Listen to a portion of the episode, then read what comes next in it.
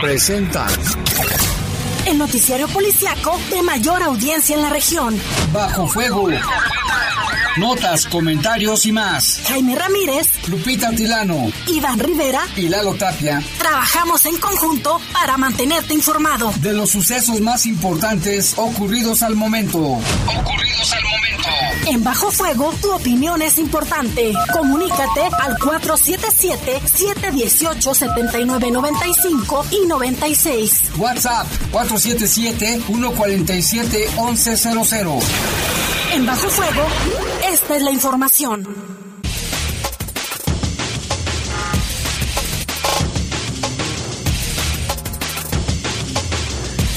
¿Qué tal? Son las 7 de la tarde en punto. Está haciendo bastante calor. Este, aunque llovió en algunas zonas, pues creo que ya, como dicen, alborotó más el calor. Les saludamos con gusto en este jueves, tarde de jueves 23 de julio del año 2020. En los controles, Jorge Rodríguez Sabanero, control de cabina, nuestro compañero Dryan Martínez. Y en los micrófonos. Guadalupe Atilano, Jaime, ¿cómo estás? Buena tarde. Sí, está haciendo un poco de calor, pero no tanto como ayer, Jaime. El día de hoy estamos a 27 grados centígrados, la máxima para hoy fue de 28 y la mínima de 14. En cuanto al resto del estado, eh, se dio a conocer por parte de la CONAGUA y, por, y Protección Civil que, le, que habrá lluvias puntuales fuertes en el estado de Guanajuato. Estas, Jaime, podrían estar acompañadas de descargas eléctricas y granizadas, al igual que durante las tormentas habrá viento fuerte para que tome sus precauciones y por supuesto se mantenga informado. En lo que comentas de algunas precipitaciones aquí en el municipio de León, Protección Civil publicó eh, que a las seis con doce minutos, de acuerdo a la actualización del radar, se presentaron precipitaciones ligeras a moderadas al oriente y sur del municipio, con un recorrido de centro y poniente y rachas de viento con dirección de sur a norte, Jaime. Sí, ya lo vimos, ya cayó un aguacero con tormenta, con rayos, pero ya se despejó en esta zona. Y del calor, bueno, en el coche, el calor registraba 29.5 grados y más estando bajo el sol, pues más, ¿verdad? Pero hay que tener mucho cuidado por los cambios, ¿no? Del calorón con el sol y luego lo fresco del viento con la lluvia. Efectivamente, también cuando circule, recuerde que hay que hacerlo con precaución. Y recordaba, eh, Jaime, que el día de ayer subió a sus redes sociales también Protección Civil una capsulita informativa en los que invita a la población a mantenerse informados sobre el clima y sobre todo proteger sus documentos personales, colocarlos en una bolsa de plástico, sobre todo en aquellas zonas donde de repente se pueden presentar eh, algunas inundaciones, pues para que no lo agarre por sorpresa la lluvia. Así es. Y bueno, pues vámonos, Lupita, con la... Yo soy Jaime Ramírez, ¿verdad? Soy Jaime Ramírez. Vámonos con un avance de la información. Miren lo que pasó hoy en la mañana. Encontraron una cabeza humana en la colonia Cibeles. Asesinan a un hombre en las calles Golfo de Bengala y Tehuantepec en la colonia Santa María de Granjeno. La Secretaría de Seguridad de León trabaja ya con la Fiscalía del Estado en la investigación sobre la lona que colocaron allí en la plaza principal, ahí cerquita de Palacio Municipal. Y ayer le dábamos a conocer un caso sobre trata de personas y violencia sexual. Ahora se registró otro caso. Ya detienen, pues, en el municipio de Romita una pareja que además de poner a una niña a pedir limosna, también era violentada sexualmente. Por su padrastro, fíjate. Y en Irapuato no circularán los fines de semana durante un mes el transporte público para frenar los contagios de coronavirus. Le tendremos los detalles. Y en información del país, identifican en Durango al hombre que amenazó con quemar la casa de una enfermera. Ya lo buscan y por supuesto le daremos toda la información. Y en información del mundo, por coronavirus cancela Donald Trump la gran convención republicana donde se iba a dar un baño de pueblo el señor Donald Trump, pues ya lo canceló por culpa del coronavirus. Son las siete con cuatro minutos, vamos a hacer una breve pausa, regresamos con los detalles de estas y otras noticias policíacas. Comunícate con nosotros al 477-718-7995 y 96. WhatsApp 477-147-1100. Regresamos a Bajo Fuego. Si la información quieres obtener,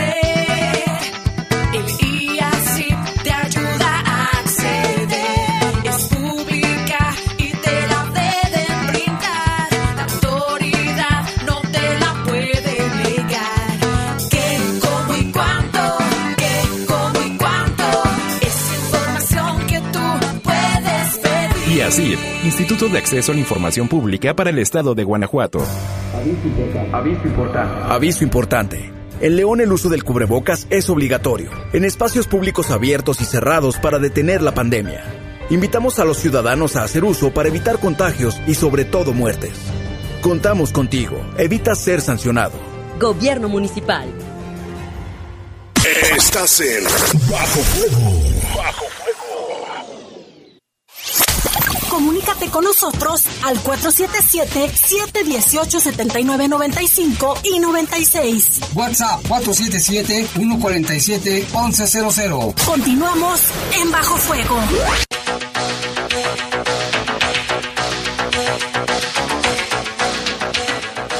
Bueno, vamos con información del país.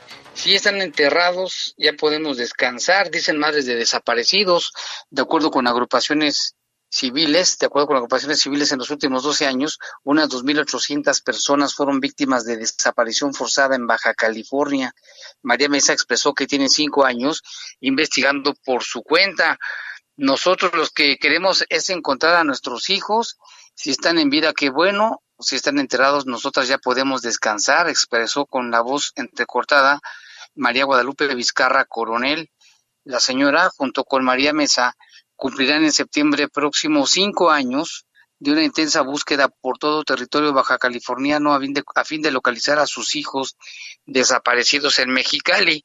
Se trata de los abogados Hugo Fonseca Mesa y Jesús Zambrano Vizcarra, quienes fueron levantados por un comando armado el 10 de septiembre del año 2010. Imagínense, 10 años. Con la angustia creemos, por lo que nosotros hemos investigado, que de Mexicali los, llevaron a Tijuana o a Ensenada, dijo María Guadalupe, con una fotografía tamaño carta en sus manos. Ella, junto con otros integrantes de asociaciones de desaparecidos, acudió al Centro de la Cultura de la Legalidad para que se tomen muestras de ADN y poder identificar los restos de más de unas 23 personas halladas en los últimos días en fosas clandestinas. Los integrantes de la Asociación de Personas Desaparecidas de Baja California y el Bloque Estatal de Búsqueda manifestaron que sus pruebas genéticas pueden agilizar la identificación de los restos humanos localizados en el Valle de San Pedro y Urbivillas, en los linderos de Tijuana y Tecate. María Mesa expresó que tienen cinco años investigando por su cuenta vinimos aquí para que, a ver qué nos dicen. De hecho, ahorita vamos al servicio médico forense para ver si con una ropa los podemos identificar. De acuerdo con las agrupaciones civiles, en los últimos 12 años, unas 2.800 personas fueron víctimas de desaparición en Baja California entre hombres, mujeres, policías y ex policías. Identifican a sujeto que amenazó con quemar a una enfermera allá en Durango. Esto luego de que Claudia Bernal, enfermera que combate al COVID-19 allá en Durango, fuera amenazada de ser quemada con pintas en su casa. Un grupo de jóvenes se ofreció a reparar la fachada de su hogar, mientras que la Fiscalía de la entidad, Jaime, informó que podría eh, detener a la persona responsable.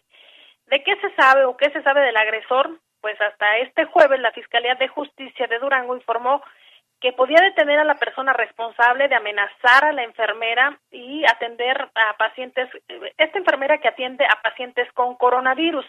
La Fiscalía Estatal aceptó que este caso pues ya se le dio celeridad como muestra de apoyo del Estado a los trabajadores de salud. Así comentó, debemos respeto no solamente en caso en estos momentos, sino siempre comentarles que tenemos ya un estudio de contexto muy importante donde podemos determinar a través de las cámaras y de testimonios en qué momento y en qué horario aproximado fueron estos hechos. Tenemos también eh, ya las indagatorias hasta ahorita de qué persona pudiera haber cometido el ilícito, Jaime.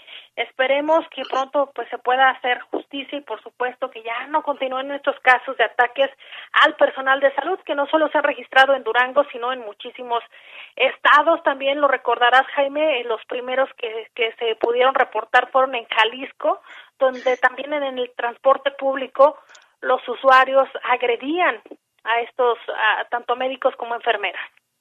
Sí, se pasa la gente, no es más que ignorancia por lo que hacen. Ojalá que haya sanciones fuertes para quien haga algo en contra del personal médico, que en estos momentos son los que se la están rifando en contra del coronavirus. Y mire esta historia, en el estado de Nuevo León encontraron una leona, leona abandonada dentro de una casa. Tremenda sorpresa se llevaron habitantes al encontrar una leona abandonada en el interior de una vivienda. Originalmente las personas dieron aviso a las autoridades porque escuchaban ruidos extraños. Sin embargo, al final se dieron cuenta de que se trataba de este animal.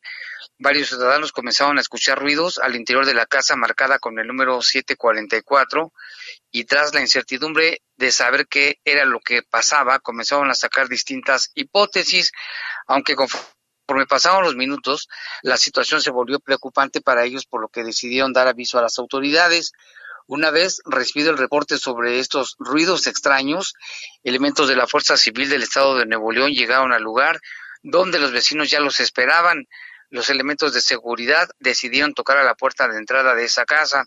La respuesta, por supuesto, fue negativa, por lo que los policías decidieron entrar al domicilio y para sorpresa de todos se dieron cuenta que los ruidos extraños venían de una pobre animal, de una leona abandonada quien lucía sucia en malas condiciones, con marcas como de lesión en su pata trasera derecha y muy flaca la pobre leona.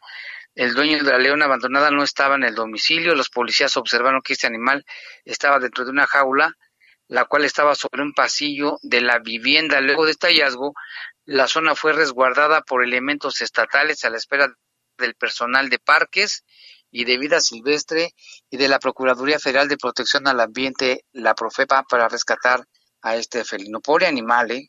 Imagínate, no sé por qué lo tienen ahí en esa casa. Uno de tantos, Jaime, que se han registrado.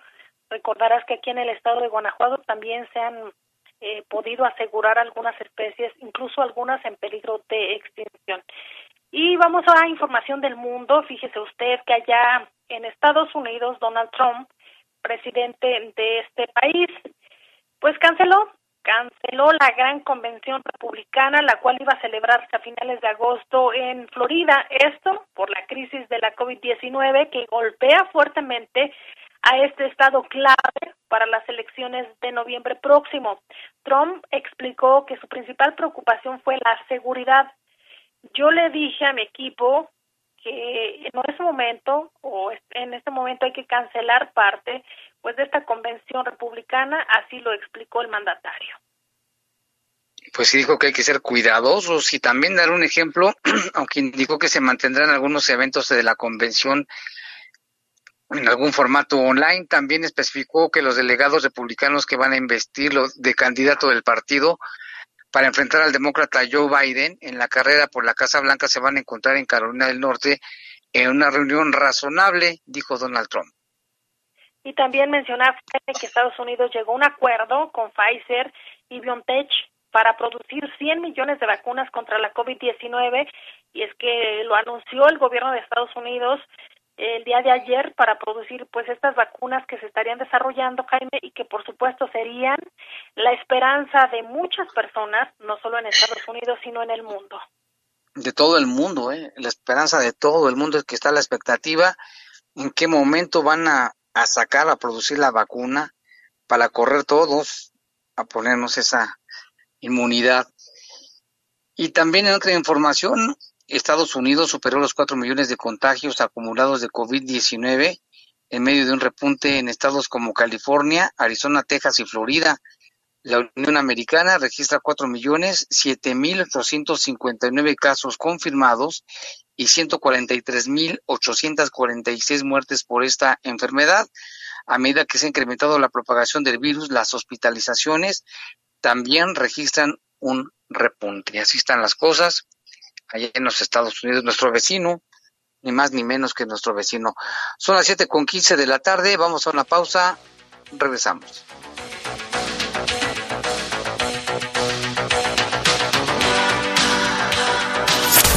Comunícate con nosotros al 477-718-7995 y 96. WhatsApp 477-147-1100. Regresamos a Bajo Fuego. Estás en Bajo Fuego.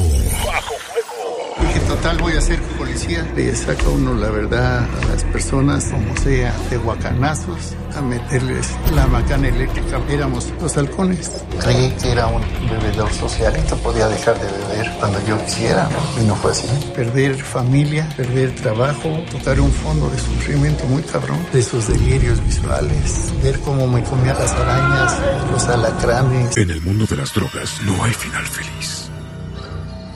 Llegaron los bodegazos. Lleva más, ahorra más. El yogurt batido de un kilo, varios sabores a 24 pesos. O Nutri Yogurt batido de 900 gramos a 21 pesos. ¿Escuchaste bien? Nutri Yogurt batido de 900 gramos a 21 pesos. Bodega Aurrerá, la campeona indiscutible de los precios bajos. En estos días se cerraron las puertas de escuelas, negocios y casas, pero se abrió la oportunidad de trabajar juntos. Se abrieron las mentes para buscar soluciones, las ganas para ayudar a los que más necesitan y los corazones para amar con fuerza. Cuando las puertas se vuelvan a abrir, seguiremos ahí, luchando unidas y unidos para sacar adelante al país. Cámara de Diputados, Legislatura de la Paridad de Género. Hoy lo ves con más claridad. Lo que hacemos puede beneficiar a los demás. Es necesario que te cuides del coronavirus porque así nos cuidas a todas y todos. Es cuestión de salud y cultura cívica. Sigue las recomendaciones de las autoridades de salud e infórmate. La Facultad de Medicina de la UNAM y el INE también te ofrecen información en INE.mx. Tu participación es lo más importante. Contamos todas, contamos todos. INE. La ciclovía emergente en López Mateos es un programa piloto que todos los días estamos trabajando para mejorar. Si no vas al centro de la ciudad, te sugerimos usar vías alternas. Recuerda que es por la salud de todos. Agradecemos tu comprensión. Gobierno Municipal. Estás en Bajo Fuego. Comunícate con nosotros al 477-718-7995 y 96. WhatsApp 477-147-1100. Continuamos en Bajo Fuego. Vamos con la información. Fíjate que, fíjese que esta mañana, ahí en la en Salomón esquina con Tebas, calle Salomón esquina con Tebas en la colonia Cibeles, pues se registró un hallazgo de una cabeza humana allí en la calle. Se localizó, se trata de un hombre, no se dieron más características, al parecer de 40 años de edad, pero todavía no se sabe bien. Se canalizó esto a la Fiscalía General del Estado para lo que corresponda. Y es que viene a ser la misma zona donde ayer también encontraron a los jóvenes, que en el camino al ojo de agua, y bueno, pues por ahí nos comentan que en esa zona es muy problemática, hay mucha venta de droga y muchos delincuentes. Bueno, pues ya la fiscalía se llevó la cabeza para investigar, pero ahora la pregunta, ¿dónde está el, el resto? ¿Dónde está el cuerpo de esta persona? Son cosas que hace, no, no nos imaginábamos ver en León y que no es de ahora, ya tiene varios años que se presentan situaciones similares, bueno, en León, en Irapuato, en, en Silao, en, en, Ce- en Celaya, en fin, una cosa trágico hallazgo ahí de esta cabeza humana en la colonia Cibeles. De hecho, como el que se registró el día de ayer, Jaime, que Sí. trascendió a nivel nacional e internacional, que fue pues este hallazgo de eh, dos jóvenes, este, pues sus restos prácticamente. Uno de ellos señalan a través de algunos medios de comunicación que vestía playera de manga larga, eh, color negro y un pantalón verde con camuflaje, y el otro joven llevaba un short negro y tenis y calcetines color rojo. Eh, esto fue en, eh, en Ojo de Agua o, o Camino a Ojo de Agua, lo recordarás Jaime que lo, lo mencionamos ayer. y se cree que eran pues personas muy jóvenes, alrededor de 20, 25 años, aunque todavía O no menos. identificadas. O menos, eh, se veían muy jóvenes. Así es, Lupita. Y vamos con más información. Fíjese que en Golfo de Tehuantepec, esquina con Mar Negro, allá en la colonia Santa María de Granjeno, eh, a las 22 horas con 16 minutos se registró también eh, un reporte eh, que dio a conocer la Secretaría de Seguridad Pública que dijo que se trató de una persona fallecida de nombre Juan Isaías de 45 años. Él resultó eh, fallecido precisamente por proyectil de arma de fuego. Eh, de, dentro de las características que proporcionan es que recibió algunas les- lesiones en tórax y abdomen. Respecto a las personas, a los agresores, pues no se sabe. únicamente Jaime que huyó en un vehículo color rojo. Lo único que se sabe, y bueno, pues fue otro, otro homicidio más que se suma a la lista de este mes de julio. Y en otra información también, con relación a la lona, digo, a la manta, una manta o lona localizada en el pórtico de Palacio Municipal, en una de las vallas instaladas ahí, la Secretaría de Seguridad Pública informa que se está trabajando en colaboración con la Fiscalía General del Estado en el esclarecimiento del hecho. Desde que se tuvo conocimiento, se han reunido datos de las cámaras de video, vigilancia de la zona, mismos que se compartieron a la Fiscalía General del Estado para la investigación y seguimiento. De igual manera, se han recabado informes de los oficiales de la delegación centro que se, que se encontraban en turno en ese momento. La Secretaría de Seguridad hace un llamado, dice a los medios y a la sociedad para evitar ser portadores y difusores de propaganda de presuntos grupos delictivos que intentan, que intentan realizar. Y es que, bueno, frecuentemente se dan casos de narcomantas cerca de cadáveres, como el día de ayer también de estos jóvenes mencionamos, una, pero casi no los mencionamos. Pero en este caso, por el contenido, yo pensé que eran la clásica lista de amenazas, ¿no?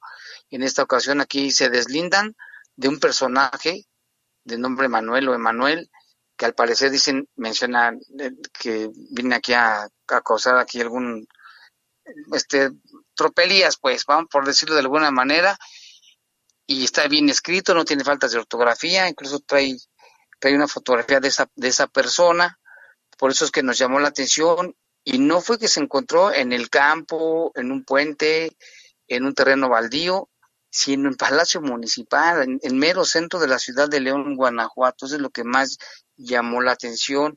Digo, ya las autoridades se encargarán de investigar, deslindar responsabilidades ahí también qué pasó, qué pasa con las cámaras, qué pasa con los que estaban trabajando en ese turno, porque se supone que es, un- es de las zonas más cuidadas de la ciudad. En fin, vamos al pendiente a ver qué dicen las autoridades al respecto. Y en otro hecho, en el municipio de Romita, agentes de la unidad en combate a la trata de personas y corrupción de menores rescataron a una niña de 11 años de edad que era violentada y obligada a pedir limosna. De los presuntos responsables se sabe que es Marilú, quien guardaba un vínculo familiar directo con la víctima, y de Humberto, pareja de la mujer, quienes fueron presentados ante el juez. Ambos usaban la amenaza y la fuerza como manera de coacción en contra de la ofendida para obligarla a mendigar y por la violación es que este delito, Jaime, se suma a la imputación penal en contra de este hombre que ya mencionamos. Eh, la agredida, es- esta víctima era agredida sexualmente en hoteles de paso en donde se quedaban a per- pernoctar Imagínese usted este hecho, situación muy lamentable, y también informa la Fiscalía que se resolvió que ambos sean vinculados a proceso y permanezcan en prisión enfrentando la causa penal para ser juzgados por sus actos. La Fiscalía General del Estado dispuso acciones de protección para que la menor víctima y ofendida del delito sea atendida de manera física y psicológica tras haber sufrido las consecuencias lesivas de la comisión de una conducta delictiva.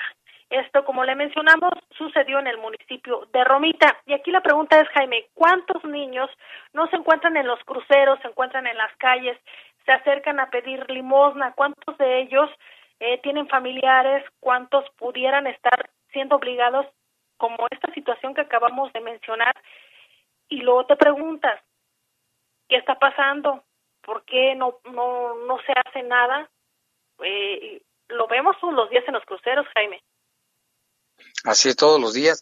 Nos decían una vez allí en el DIF que se les daba, se les daba a la familia una ayuda, 200, 300 pesos, pero que sacaban más dinero pidiendo limosna que prefieren ellos. Y como no, no pueden llevarlos por la fuerza o quitarlos por la fuerza, por, por lo de los derechos humanos, pues es un tema complicado. Aquí habría que investigar si son, como en este caso, la mamá, se supone que es la mamá de esta niñita que estaba explotando a su propia hija, imagínate, un caso de corrupción de menores, un delito más. como la de, de ayer, Jaime, en el que la mamá cedía la confianza a una persona para que le cuidara a su hija y esta mujer aprovechaba para venderla y ofrecerla a hombres. Es otra situación puede que se ser. presenta también. No pueden ser estas cosas que sucedan de los mismos padres hacia sus hijos. No lo entiende uno. Son cosas que están pasando en nuestra sociedad actual, pero que qué bueno que se denuncien. Alguien denunció el caso de esta niñita y finalmente se, se logró detener a, a su papá y al padrastro, digo a su mamá y al padrastro y salvar a la niña de, de lo que era objeto. Y vamos con más información. A ver, esta tarde fue ejecutado un hombre en una zona despoblada en la comunidad de San Antonio, Texas, municipio de Silao, frente a las colonias. Hasta el momento no ha identificado, presenta heridas al parecer producidas por arma de fuego. Y en los seguimientos de la Fiscalía señalan que la unidad especializada en investigación de homicidios la tarde de ayer dio inicio con las indagatorias en torno a una persona del sexo masculino de 55 años de edad, fallecido, el cual presentaba una herida producida por arma blanca. Los hechos se registraron en el interior de un domicilio en la calle, eh, en la, en la colonia San Isidro Labrador, y pues las indagatorias continúan para esclarecer este hecho.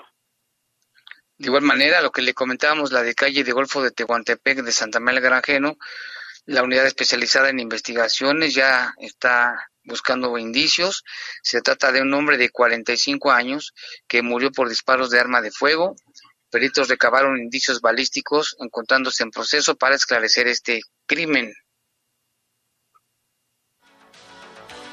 Y en más información, la madrugada de hoy se tomó conocimiento por parte de la Fiscalía de la existencia de una extremidad cefálica, es decir, la cabeza de un hombre. Esto fue en la calle Salomón, Colonia Arboledas de Señora, donde los peritos procesaron la escena y recabaron los indicios.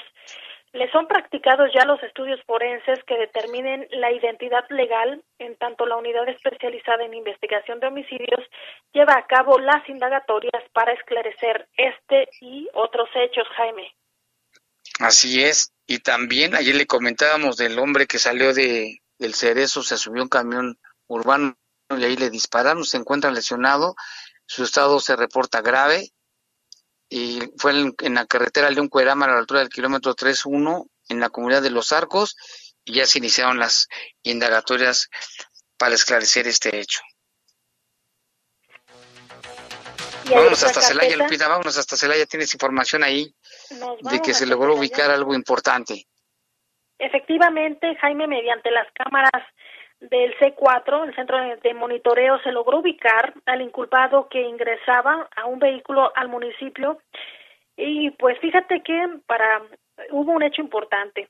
Luego de haber ingresado al municipio a través de un vehículo, fue detenido en la colonia El Vergel, eh, dio a conocer la Secretaría de Seguridad Ciudadana, quien informó que el suceso se reportó la tarde del martes, cuando mediante una llamada y gracias a las cámaras de monitoreo del C4 se pudo pues ubicar a este sospechoso cerca de la glorieta Los Fundadores a través del seguimiento de las cámaras de vigilancia ubicadas en varios puntos del municipio, se pudo saber que el sospechoso tomó la avenida Constituyentes hacia el poniente. Por ese motivo, varias unidades de seguridad pública se dieron a la tarea de ubicarlo hasta que finalmente fue detenido a la altura de la División Norte, en la colonia El Vergel. Se trató de un vehículo marca Nissan Versa modelo dos- 2016 color blanco, el cual no arrojó ningún tipo de registro, mientras que en los asientos traseros se localizó un inhibidor de señal usado frecuentemente para bloquear la localización del GPS o las señales de comunicación, motivo por el cual fue detenido Juan Arturo, de 36 años de edad, con domicilio en la colonia Rinconada, San Miguel, quien fue puesto a disposición de la Fiscalía General de Justicia. Esto allá en, ¿dónde dijimos que era en Celaya? Celaya. En Celaya. Y bueno, también vamos aquí da- dando respuesta a la inquietud de muchas personas que nos preguntaban que cuándo iban a abrir los módulos del INE, pues va a ser a partir del día 3, pero en dos fases. Primero, van a entregarles a los que ya hicieron sus trámites y les van a, devolver sus, a dar sus credenciales más bien. Todo será por cita y bajo estrictas medidas sanitarias. Sobre esto platicamos con el licenciado Rodolfo Ferro Aguirre, él es vocal ejecutivo número 7 de la Junta Distrital Ejecutiva del INE en Guanajuato y esto fue lo que nos comentó. Oye, licenciado, pues precisamente de cómo está la situación de esta apertura de los módulos, que pues es una situación que mucha gente nos llama casi diario, todos los días, cuándo van a abrir, cuándo van a abrir. ¿Cuál es la situación? Déjame comentarte, Jaime. El Instituto Nacional Electoral ha hecho un gran esfuerzo para poder eh, estar atentos a todo el tema de la contingencia y en razón de eso, eh, pues algunos de los módulos no tuvieron, más bien los módulos no tuvieron atención al público. Sin embargo, atendiendo también a las instrucciones de las autoridades eh, sanitarias y con la nueva normalidad, a partir del primero, ah, del, del día 3 de agosto eh, y hasta el 14 de agosto vamos a estar en una primera etapa. Van a abrir los 29 módulos de atención ciudadana fijos que tenemos en la entidad. Quiero recalcar y pedirte en su momento puedas ayudarnos a difundir que en esta primera etapa, también en la segunda, pero en esta primera etapa, quiero insistirlo mucho, solamente se atenderán a eh, ciudadanos con cita programada y para el caso de entrega de credenciales. Es decir, de aquellos ciudadanos que antes de la contingencia solicitaron algún trámite y que ya está en los módulos de atención ciudadana su credencial para su entrega. Repaso, en esta primera fase, del día 3 de agosto hasta el 14, únicamente vamos a atender bajo el criterio de cita programada y para solo entrega de credenciales que previamente fueron solicitadas por algún trámite que hubiera hecho el ciudadano. En ese caso, a nivel eh, entidad, tenemos 66.802 credenciales que fueron solicitadas por titulares, eh, por sus titulares, de las cuales 45.609 fueron solicitados en este año antes de la suspensión de actividades con motivo de la contingencia provocada por el virus COVID-19. Licenciado, entonces esto es una primera fase. Después la gente que ya los nuevos jóvenes que ya cumplieron los 18 años o a los quienes ya se les venció la credencial, en ese caso qué? Sí, mira, como te comentaba, en esta nueva normalidad vamos a tener que hacer los trámites todos eh, a través de cita programada. En esta segunda fase que tú preguntas, que serán para todos los trámites diferentes a eh, la entrega de credencial, claro, por supuesto, continuará la entrega de credencial, pero para los que no se pudieron hacer en esta primera etapa, etapa como altas al padrón, reposiciones, cambios de domicilio, eh, deberán insisto, hacer también su cita programada y eh, podrán ser atendidos a partir del 17 de agosto. Muy bien. Y la, los que tienen sus credenciales vencidas, sobre todo adultos mayores, siguen siendo este, válidas. Sí, déjame comentarte. Hubo un acuerdo del instituto en el cual se probó la vigencia de las credenciales con terminación 19, es decir, las 2019, para que fueran vigentes hasta septiembre del 2020. Muy bien. Oiga, ¿y las constancias que se estaban entregando ya con esta apertura ordenada y gradual, seguirán siendo válidas o ya no? Eh, de, son documentos que expidió el instituto para favorecer el, un elemento de identificación respecto al el derecho de la identidad de los ciudadanos y sí seguirán siendo vigentes por un, un lapso de tres meses. Todavía. Licenciado, ¿dónde la gente puede llamar? ¿Cuál es el teléfono? ¿O dónde pueden tener más información? Toda la gente que nos escucha. Sí, Jaime, mira, te comento, existen dos medios para poder eh, hacer citas programadas. Uno a través de la página www.ine.mx. Ahí está la posibilidad de que hagan directamente la cita. Es un procedimiento muy, sencillo. Podrán agendar. Habrá que recordar que en el periodo comprendido del 3 de agosto hasta el 14 de agosto de este año solamente para entrega de credenciales. A partir del 17 de agosto, como lo he referido, para todas las demás eh, movimientos. Y además existe la posibilidad de que puedan obtener información y solicitar su, eh, su cita a través del teléfono de INETEL, que es el 800-433-2000. Está muy fácil. ¿Y hay un horario? Sí, qué bueno que lo comentas. Mira, nosotros eh, tenemos en el instituto módulos que tenían un turno o dos turnos y tenían horarios diferenciados.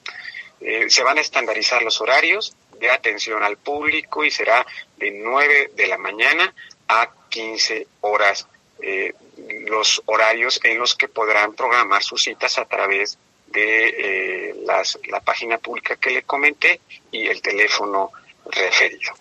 No, pues muy bien, ahí está la información. ¿Algo más que nos quiera decir, licenciado? Sí, que como esto es un regreso escalonado a actividades presenciales, eh, deberemos reconocer la nueva normalidad. Y quiero volver a puntualizarlo. Primero, solo se atenderá con cita a través de la página pública o del INET. Se va a llevar un estricto control en la entrada de los MAC se va a exigir el uso de cubrebocas obligatorios para todos los ciudadanos que acudan a hacer un trámite. Se les exhortará, bueno, se les pedirá que no vayan acompañados, que solamente el interesado acuda. Solamente en casos excepcionales, por capacidades diferentes o de mayor de edad que requiera apoyo, asistencia, podrá acompañarlo una persona. Se tomará eh, la temperatura a las personas que accedan al inmueble. No se dejará pasar a las personas que tengan algún síntoma y el personal de los MAC observará estos mismos criterios y además comentarte que se ha hecho un esfuerzo para que eh, los módulos cuenten con las medidas de e higiene y, de sanidad eh, suficientes para que eh, los módulos de atención ciudadana no se conviertan en un punto de contagio. Hemos puesto o hemos habilitado acrilito- acrílicos en todas las estaciones de atención.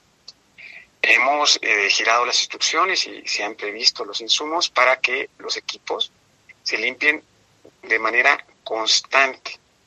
Además de que se va a sanitizar los el inmueble, los inmuebles antes y después de. Y finalmente se van a colocar carteles y señalización para que la ciudadanía conozca estas disposiciones san- sanitarias que van orientadas a evitar el contagio del virus. En, en esencia, exhorto a la ciudadana, los invito a que puedan acudir si tienen ya algún trámite pendiente de recepción de credencial a sus módulos previa cita, insisto, previa cita, y reconociendo que va a haber algunos mecanismos de control para beneficio de la ciudadanía en general y por supuesto también para el cuidado de la salud de los trabajadores del instituto. Muy bien, licenciado. Pues muchas gracias. Información sin duda muy importante y que ya era esperada por los ciudadanos. Muchas gracias. Sí, antes que nada, Jaime, quiero decirte que yo sí creo en el poder de las noticias y por eso es importante tu labor en el esfuerzo de tener mant- eh, mantenidos informados a toda la ciudadanía. Gracias por brindarme este espacio. Muchas gracias y a la orden. Gracias. Buenas tardes. A tus órdenes, gracias. Hasta luego. Bueno, pues está la información, Lupita, todo va a ser a través de cita y puede consultar la página de internet www.ine.mx o el servicio de Inetel, que es el 800-433-2000. 800-433-2000. Para que ubique su módulo y todo lo que tenga que ver con el INE, y mucha gente que nos preguntaba, oye, ¿para cuándo? Oye, ¿para cuándo? Pues ahí está la respuesta. Y vámonos con información, lo tenemos que tenemos, no sé si tenemos eso todavía. Aquí en la sesión ordinaria del ayuntamiento se aprobó por unanimidad las reformas al reglamento de policía y vialidad, donde tiene el objetivo de eliminar la posibilidad de descuentos a la sanción por falta de verificación vehicular.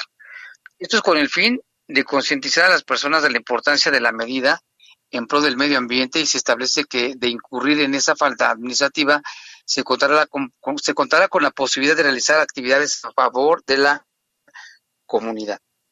Porque ya anda gente pidiendo descuentos. Pero es que creo que si no, no, no lo hacen, no vamos a entender, Lupita. Tenemos que hacer algo por el medio ambiente. Así es, Jaime. Ya son las 7 con 40 minutos. Momento de... Ir a un corte. Regresamos.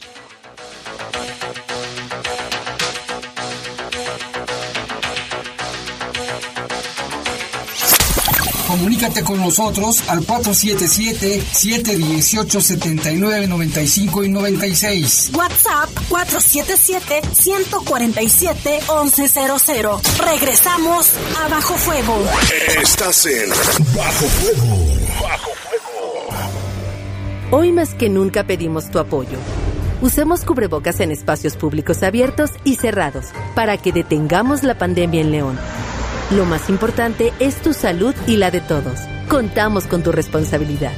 León, Gobierno Municipal. La ciclovía emergente en López Mateos es un programa piloto que todos los días estamos trabajando para mejorar. Si no vas al centro de la ciudad, te sugerimos usar vías alternas. Recuerda que es por la salud de todos. Agradecemos tu comprensión. Gobierno Municipal. Llegaron los bodegazos. Producto lácteo Nutrileche de 1.5 litros a 22.50. Bodega Oberá, la campeona indiscutible de los precios bajos. La pandemia del coronavirus causa graves consecuencias al mundo y a México. pero también despierta solidaridad, unidad desde la familia.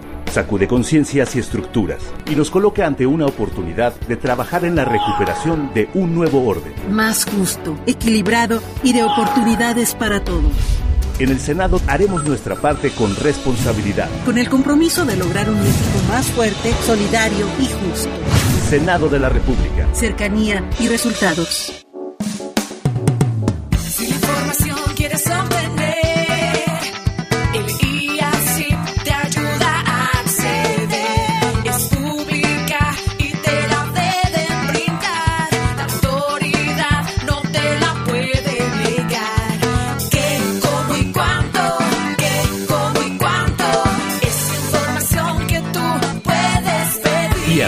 Instituto de Acceso a la Información Pública para el Estado de Guanajuato.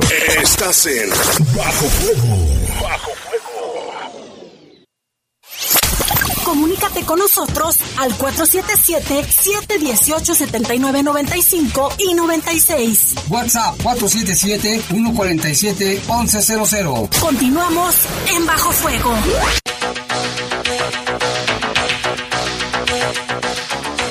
Y bueno, pues vámonos con el tema del coronavirus, Lupita, porque cada día aumentan más. Y mire, ya rebasamos los 18 mil en el estado de Guanajuato. Se tienen casos confirmados hasta el día de hoy, 18 mil 70 casos confirmados de coronavirus, casos en investigación 3.182, casos descartados 26.863 y de funciones también 1.088, 1.088, casos recuperados 9.882 y los casos de transmisión comunitaria 17.914. Es una situación pues delicada y ya se sabe que cada municipio está tomando medidas las que crea más convenientes para tratar de frenar el coronavirus. Aquí en León recientemente y en todos los municipios ya es obligatorio, por ejemplo, el uso del cubrebocas.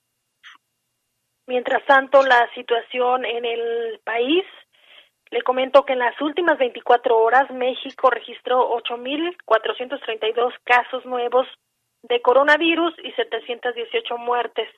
Cabe mencionar que ya es un total de 370 mil, 370 mil eh, situaciones que se dan, es decir, casi Jaime, estamos ya superando también eh, las 42 mil, 42 mil eh, fallecimientos. Eh, de hecho, el número exacto son 41.908 fallecidos, de acuerdo al reporte de la Secretaría de Salud. No, una situación bien, complicada y es que no le veo cuándo se detenga el, el ascenso, cuándo llegaremos a, a la famosa curva o al pico que tanto se ha hablado. Y mira lo que está pasando en Irapuato, en el vecino municipio de Irapuato, bueno, cercano pues, ante el exponente incremento de casos de COVID-19, el municipio de Irapuato, de- debido al aumento de movilidad, el alcalde Ricardo Ortiz Gutiérrez anunció nuevas medidas para prevenir contagios y defunciones. A partir del 25 de julio y durante un mes, los sábados y domingos, se suspende el servicio de transporte urbano y suburbano, mientras que el parque Irecua se mantendrá cerrado también esos días. Esto comentó el presidente municipal de Irapuato, Ricardo Ortiz. Pues eh, le- no encontramos el eco necesario en la ciudadanía. Tan es así que eh, al día de hoy, pues prácticamente en los 22 días que van del mes de julio, hemos tenido 948 casos eh, confirmados de contagio. Esto significa la misma cantidad que tuvimos durante los primeros 105 días. Tan solo en 22 días prácticamente duplicamos lo que llevábamos en toda la- desde que empezó la pandemia en los 129 días que llevamos en ella. Y esto la verdad es ya muy preocupante porque eh, la gente prácticamente ya eh, está haciendo una vida normal. El problema es que al día de hoy ya eh, tenemos 94 defunciones y 1.872 contagios. Prácticamente los hospitales se están saturando, de hecho les puedo decir que el hospital del Iste está al 100% ya lleno, el Hospital General de Irapuato está al 107%, es decir, no tiene ya cabida para ningún otro enfermo. Estamos llegando lamentablemente a todo aquello que teníamos el temor de llegar, el, sa- el saturar el sistema de salud y no poder brindar la atención necesaria para quienes eh, se sigan enfermando. Por ello es que eh, nos vemos en la necesidad de tomar nuevamente medidas drásticas para contener la movilidad y los contagios, o los contagios que se están dando a través de una eh, alta movilidad por parte de los ciudadanos, la falta de respeto hacia las medidas sanitarias que se han venido estableciendo, se determinó por esta eh, administración, primero, todos los sábados y domingos por el lapso de un mes se suspende el servicio del transporte público urbano y suburbano. Repito, por cuatro domingos, es decir, por, sábado y domingo, un mes completo se suspende el servicio de transporte público urbano y suburbano. Esto para, con el fin de evitar la eh, excesiva movilidad que se está dando. Los tianguis eh, van a dejar de operar a las 2 de la tarde, es decir, van a seguir funcionando normalmente, pero sábados y domingos tienen que estar cerrando a las 2 de la tarde. Y todos, absolutamente todos los restaurantes, bar de Irapuato eh, no van a abrir los domingos. Esto porque también se detectó que muchos de estos restaurantes no estaban cumpliendo con las medidas y bueno, lamentablemente esto nos lleva a tomar eh, pues, medidas fuertes, pero pensamos que eh, son muy necesarias para eh, buscar, primero, romper con la, con la eh, movilidad y obviamente con el contagio. Por otro lado, O sea, lo que dijo el presidente municipal de Irapuato, Lupita, fíjate estos cambios drásticos. Los tianguis hasta las 2 de la tarde los domingos. Restaurantes no van a abrir y los camiones urbanos y suburbanos sábado y domingo no habrá servicio. Además, Estaría bien que se hiciera aquí, ¿no? Sí, Jaime, además que allá en Irapuato continuarán cerrados, Jaime, albercas, saunas, baños de vapor, gimnasios, escuelas y academias culturales, deportivas y artísticas, al igual que deportivas y gimnasios municipales, centros nocturnos, casinos, bares, cantinas y billares, salones de fiestas, centros de culto, parques, plazas públicas y comercio semifijo de la zona centro. También es importante mencionar sobre las medidas, Jaime, que se están tomando allá en Irapuato. Señala la autoridad que continuarán las sanciones para quienes realicen reuniones o fiestas en sus hogares o cualquier otro espacio. El dinero, porque la gente pregunta, ¿es recaudatorio o qué? Lo que ellos dicen es que el dinero será recaudado eh, por esas multas por no usar cubrebocas en los espacios públicos. Este dinero que, que reúnan será destinado para la compra de pruebas para la COVID-19 a través del Fondo de Colaboración eh, que tiene entre pues es- entre la iniciativa privada se tiene un convenio y un laboratorio nacional de genómica para la biodiversidad. Jaime eh, que pues es parte del CIPESTAP allá de Irapuato y pues eh, dónde está su dinero de las multas pues ahí se va a aplicar Muy bien lo que están haciendo ahí en Irapuato también. Y aquí en León, regresamos a la ciudad de León porque siguen las, este, las jornadas de salud. Ahora fue en la colonia León 2, pero acompañados por patrullas. Vamos a escuchar el reporte con Juan Carlos Romero. La Secretaría de Salud ha comenzado las campañas de promoción de las medidas de prevención contra el COVID-19 en la colonia León 2 y por primera vez los brigadistas estuvieron acompañados de patrullas de la Policía Municipal.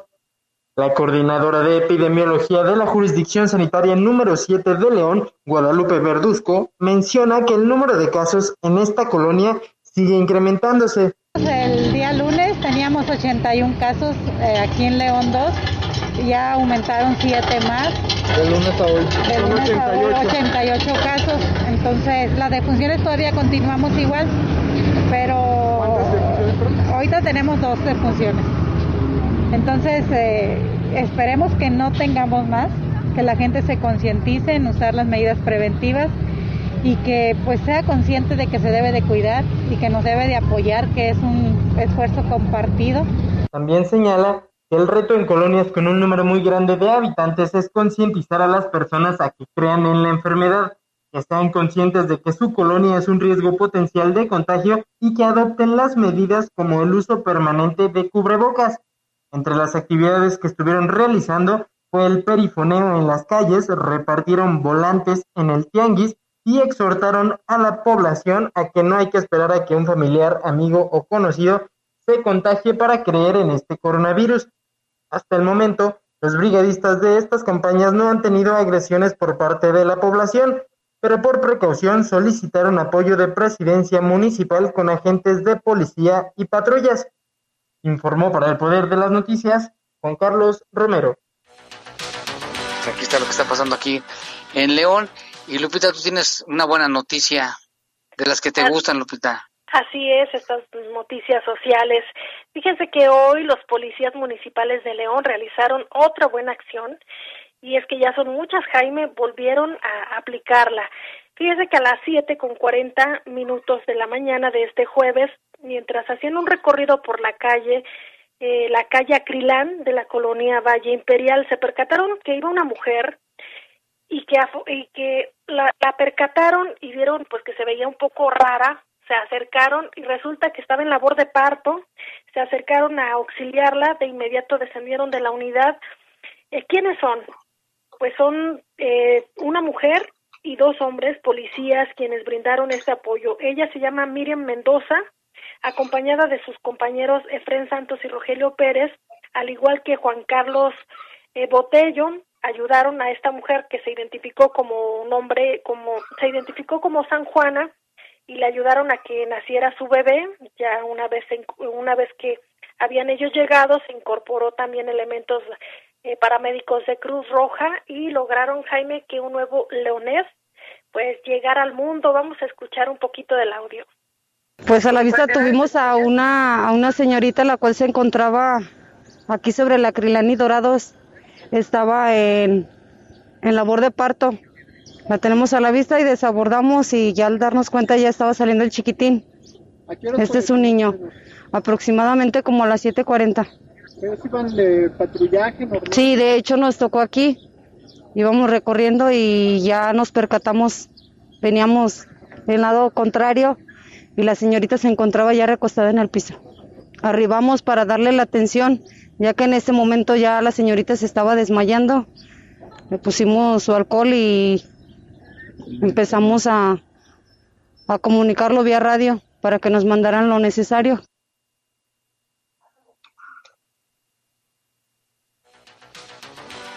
Ahí las palabras, mm, Jaime, de la policía Miriam Mendoza, que como mencionamos, no solo fue ella, sino otros compañeros quienes ayudaron a la señora San Juana. Pues qué bueno que ya llegó ese bebecito, ¿no? Aquí a la ciudad de León, con la ayuda de los elementos de la policía. Así es, Jaime, esta nueva y buena noticia también, que tanta falta hace. Así es. Y vamos con algunos reportes que tenemos muchísimos.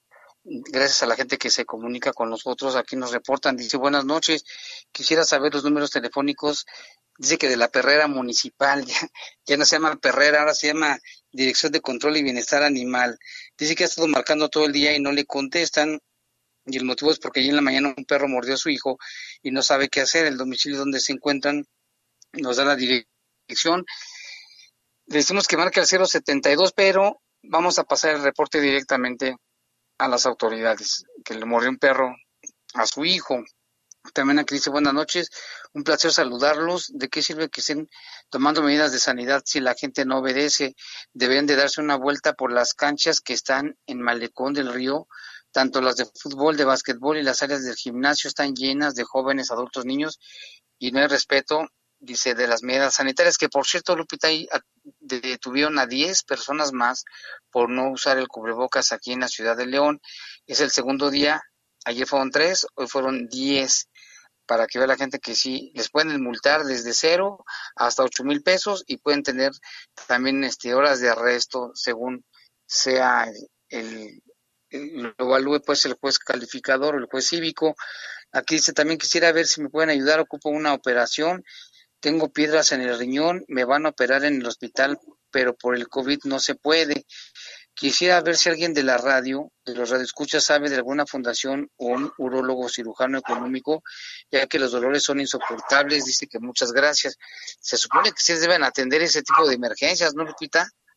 Sí, ahorita no están operando, a menos que sean emergencias, Jaime, pero si el señor ya manifiesta que si ya se le hizo un diagnóstico, habrá que ver directamente por qué no se le está atendiendo.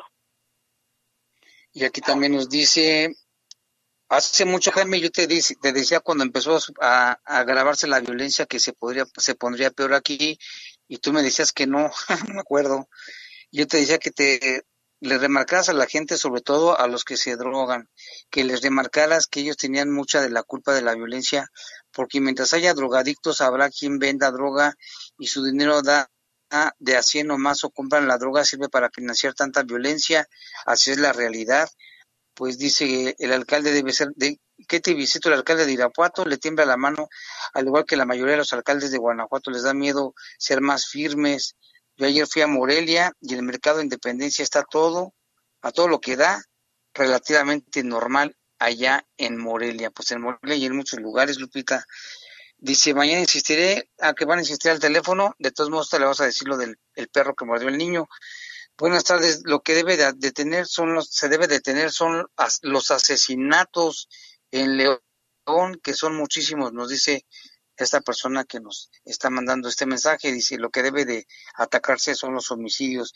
Saludos a Bajo Fuego y podrían darle la recomendación de que usen correctamente el cubrebocas, cubriendo la nariz, de modo que proteja al usuario y lentes tipo gogle y careta, ya que el virus entra también por los ojos y no se, no la anden quitando, poniendo mientras andan en la calle porque lo contaminan. Hay dos ciclistas que andaban zigzagueando los obstáculos naranjas de la ciclovía López Mateos, también nos dicen, invadiendo el carril de los autos, no era suficiente para ellos la ciclovía, casi los atropellan, iban ahí haciendo, zigzagueando por los conos o las barretas que pusieron ahí. Y también nuestro amigo Gonzalo nos pasó un video donde se ve un ciclista a todo lo que da por el carril de la oruga, teniendo su ciclovía, pues como que no le gustó, iba a toda velocidad por el carril de la oruga. Ahí está el, video. Aquí dice buenas tardes Jaime Lupita para felicitarlos por su programa y hacerte y hacer un comentario ya que se pongan a trabajar mercados porque hay muchos puestos que obstruyen las banquetas, de por sí es insuficiente que la gente lo que modifica por este motivo, todavía más con los vendedores y todavía más con los vendedores de todos lados, no pagan impuestos, la gente que usa se puede no puede pasar y se tienen que bajar de la banqueta, que pongan orden. Estoy sin nada de agua aquí en San Pedro de los Hernández, en la calle Arroyo de Alfaro. Soy la señora Francisca, muchas gracias. Un llamado de auxilio a Zapal. Dice que esto es en la colonia San Pedro de los Hernández. Un saludo a toda la gente que nos escucha también allí en San Pedro. Alejandro, hola Jaime, una pregunta. ¿Sabes si esto es un fraude o extorsión? Pues yo vengo, veo este mensaje y no tengo ninguna tarjeta ni ninguno. Es lo de bienestar, lo que decíamos de si tiene, ah, no, que si tiene tarjetas ambos, presente una mensualidad vencida, que realice su pago de inmediato. Seguramente debe ser un fraude. Él dice que ni siquiera tiene la tarjeta. Así es de que mejor ni le haga caso. Seguramente lo quieren, le quieren sacar el dinero. Y aquí Pablo de California, Jaime Lupita, buenas tardes. En Estados Unidos, los niños que están en la calle menores de 18 años los recoge la policía y llaman a corte a los padres y los multan. La trata es trata, aunque sean sus propios padres. Sí, cierto, saludo a Pablo hasta California que nos está escuchando y a toda la gente que nos escucha allá. Ya llegamos al final, Lupita, se fue rápido otra vez el programa. Muchas gracias. Gracias a ti, Jaime, y también a todos los que nos escuchan todos los días. Les mando un fuerte abrazo. Por favor, síganse cuidando y nos escuchamos mañana. Así es, un saludo también a todo el equipo y a todo el auditorio. Gracias. Le invitamos a que continúe aquí en los micrófonos de la Poderosa. Los servicios informativos de la Poderosa RPL presentaron el noticiario policiaco de mayor audiencia en la región. Bajo fuego. Bajo fuego. Gracias por tu atención.